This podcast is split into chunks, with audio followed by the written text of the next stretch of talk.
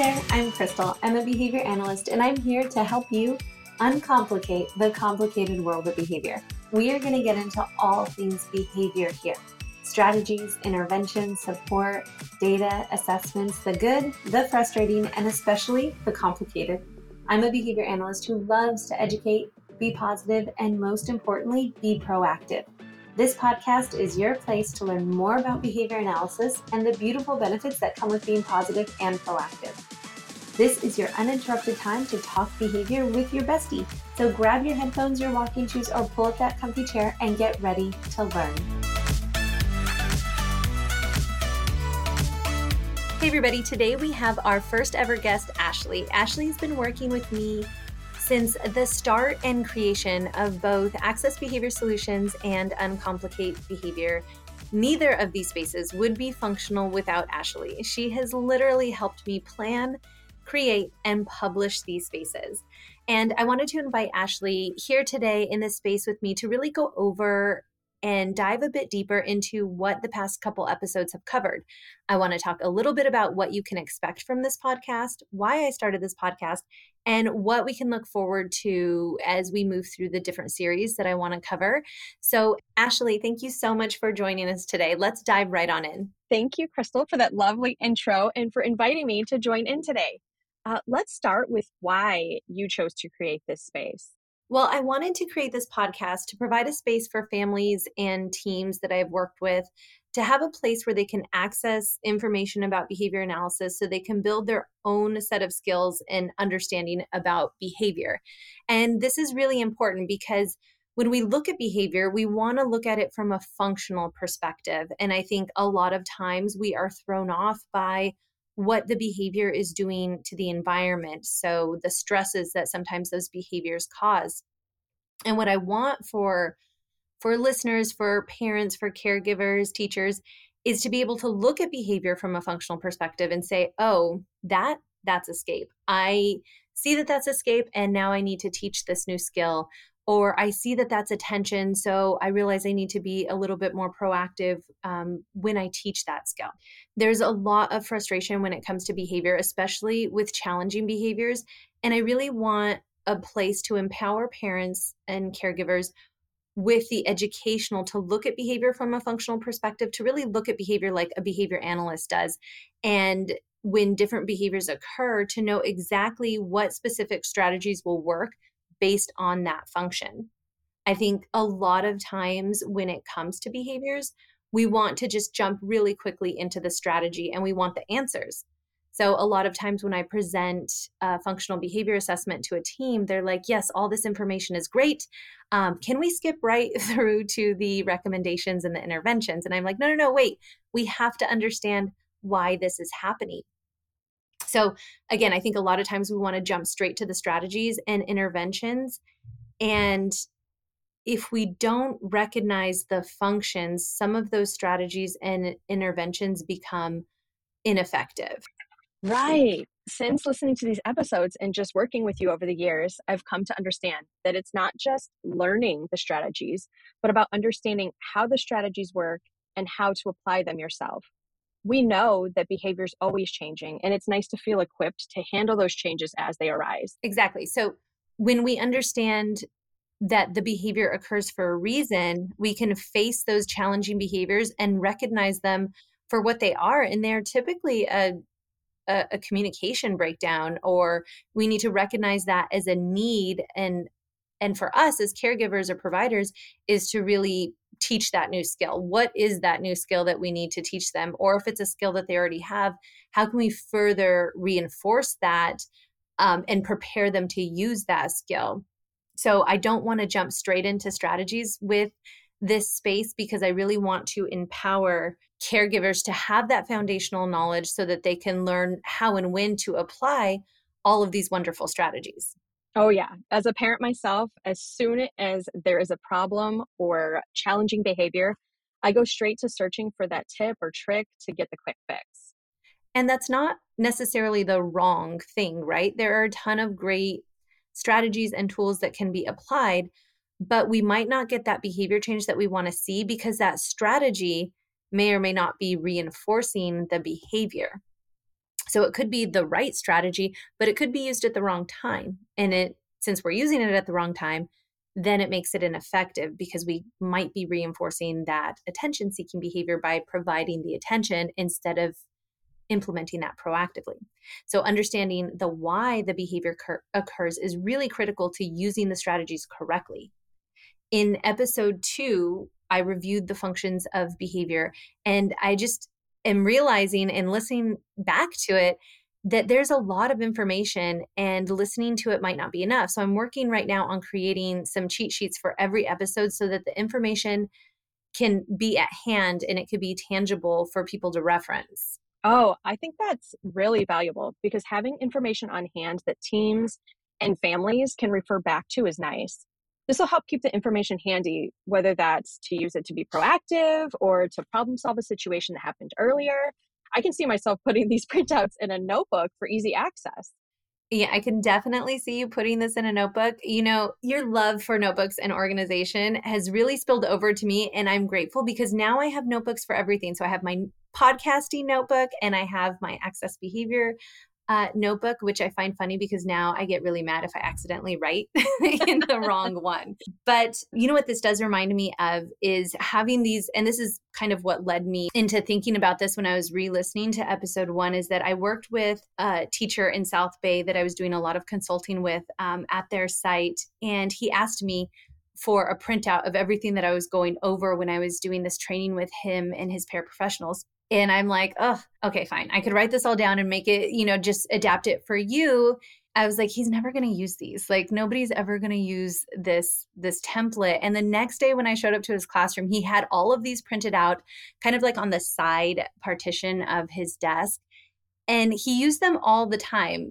Literally in the middle of like a challenging behavior, he would like ask one of the pairs in the classroom, like, hey, what is the strategy for this? Because everything was written down and it was really tangible. And that really did trigger me to like start to create more tangible documents for the teams that I work with, for the families that I support, so they can just have, you know, kind of this set of like, here, this is, I might not use it every day. I'm not going to sit here and study it when my kids go to bed, but it's there as a reference and I need it. And I think that that helped everybody in the team really stay very consistent. One of the first questions that I got from a listener was about keeping everybody on the same page. So how do we get grandma, how do we get grandpa, and especially how do we get babysitter all responding in the same way? Because we want the reaction to be consistent, right? And the reaction, what we learned in episode 4, the reaction is what we are providing as a result of the behavior. So we want that to be really consistent, but more importantly than that, we want what we're doing proactively to set the child up for success or to set that student up for success.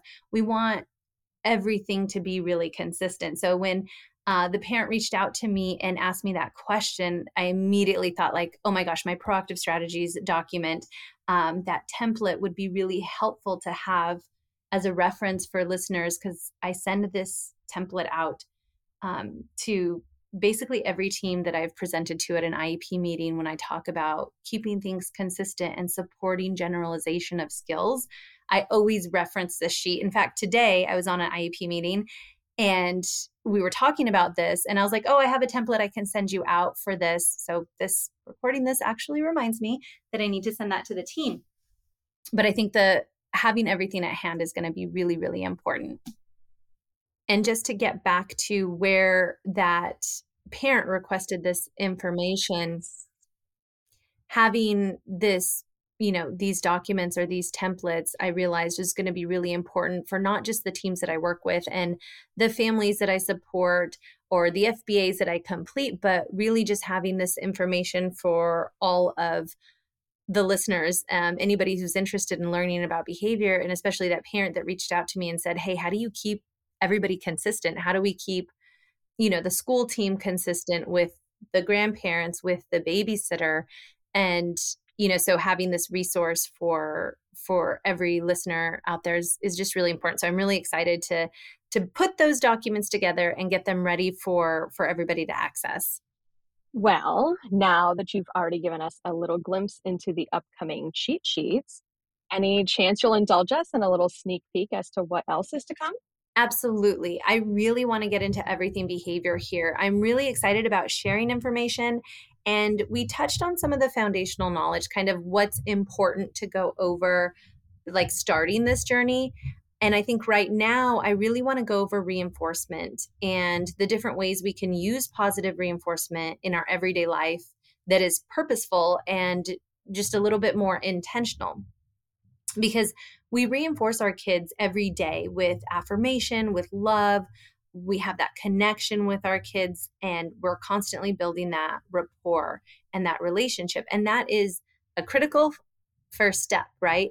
But if we are intentional with using positive reinforcement to change behavior, we need to learn how to use it in a way that will shape the behavior. So using positive reinforcement as a consequence to behavior is when we see behavior patterns start to change. So I really want to start with some of the basics on positive and negative reinforcement and punishment, because I feel there's always some confusion on what they are and how they work.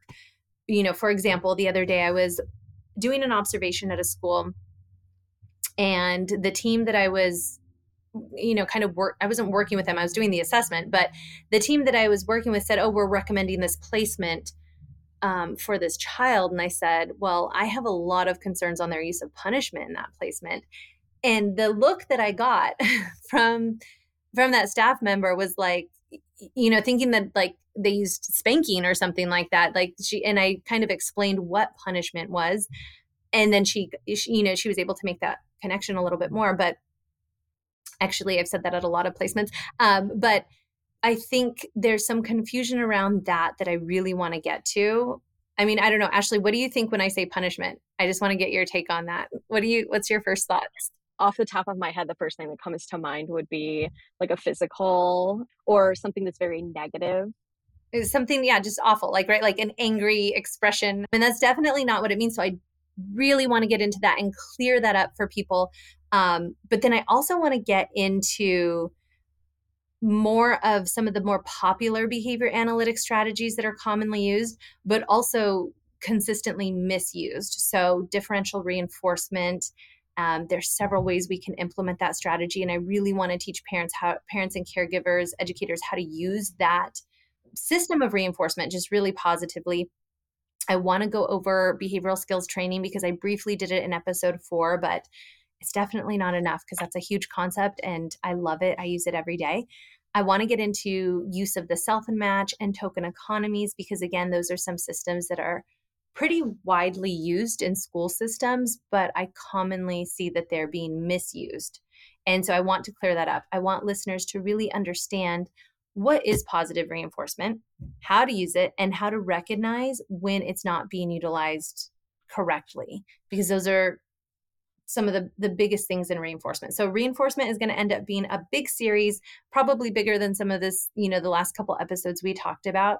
But again, I want people to use positive reinforcement as a consequence for behavior change or for behavior so that we can get that behavior. Because I think that positive reinforcement really gets mixed up with positive affirmations. I love that. This concept of positive reinforcement has been thrown around a lot, and it's such a big buzzword right now. But it hasn't exactly been broken down in a way that I can truly have a deep enough understanding of it in order to apply it properly. Exactly. And I think I get the opportunity to work with so many different school teams, so many different parents, so many different families. And it's like I see this written, I see the use of positive reinforcement on a behavior intervention plan, for example.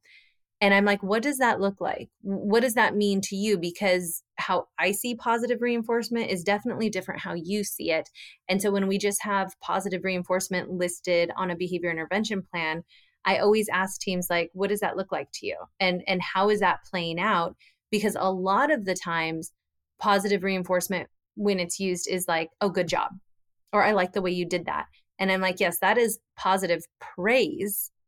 But when we use positive reinforcement, that looks a little bit differently, especially when we're using tools like a token economy, or we're using specific interventions like differential reinforcement, or we're using a set of skills like behavioral skills training.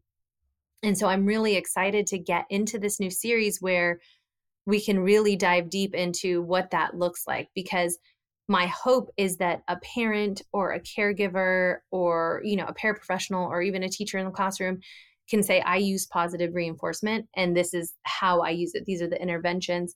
But then also so that if we see that written somewhere, we can advocate the correct use of it, right? Like, oh, I see you're giving my child positive praise, but what are we doing in terms of the intervention, right? Because wouldn't that be confusing for you a little bit? You're like, oh yeah, they're using positive reinforcement on my child. And I'm like, what does that look like? You'd be like, let me go back and ask them. Right. For example, like if a parent's reading a behavior intervention plan, we want them to say, okay, great, you're using positive reinforcement. What is that? Yeah, give me an example. Let me see what you're doing.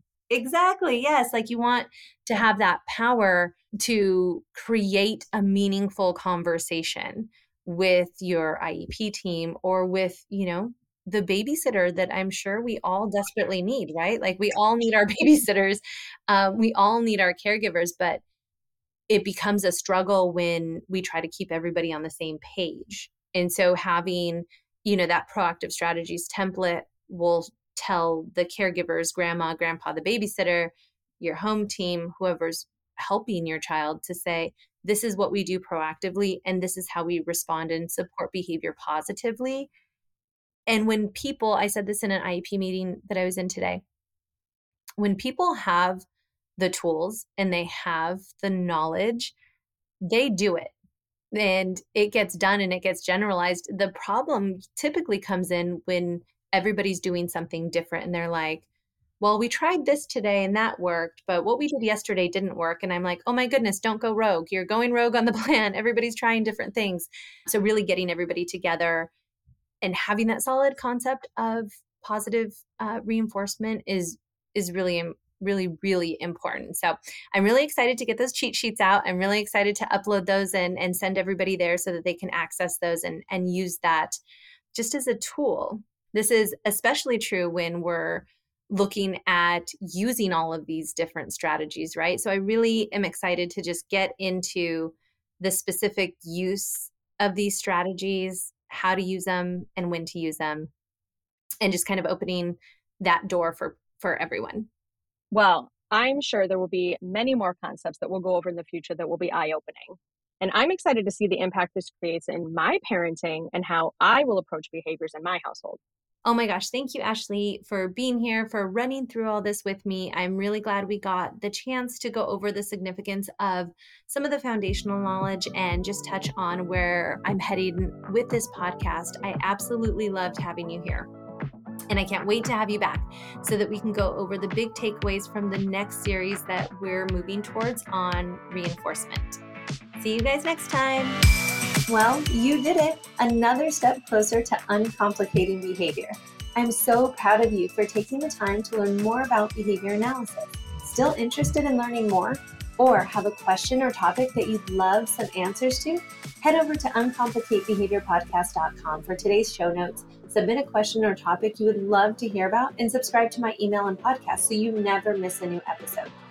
I created this podcast for you, and I want it to serve you well, so don't be afraid to reach out to me directly.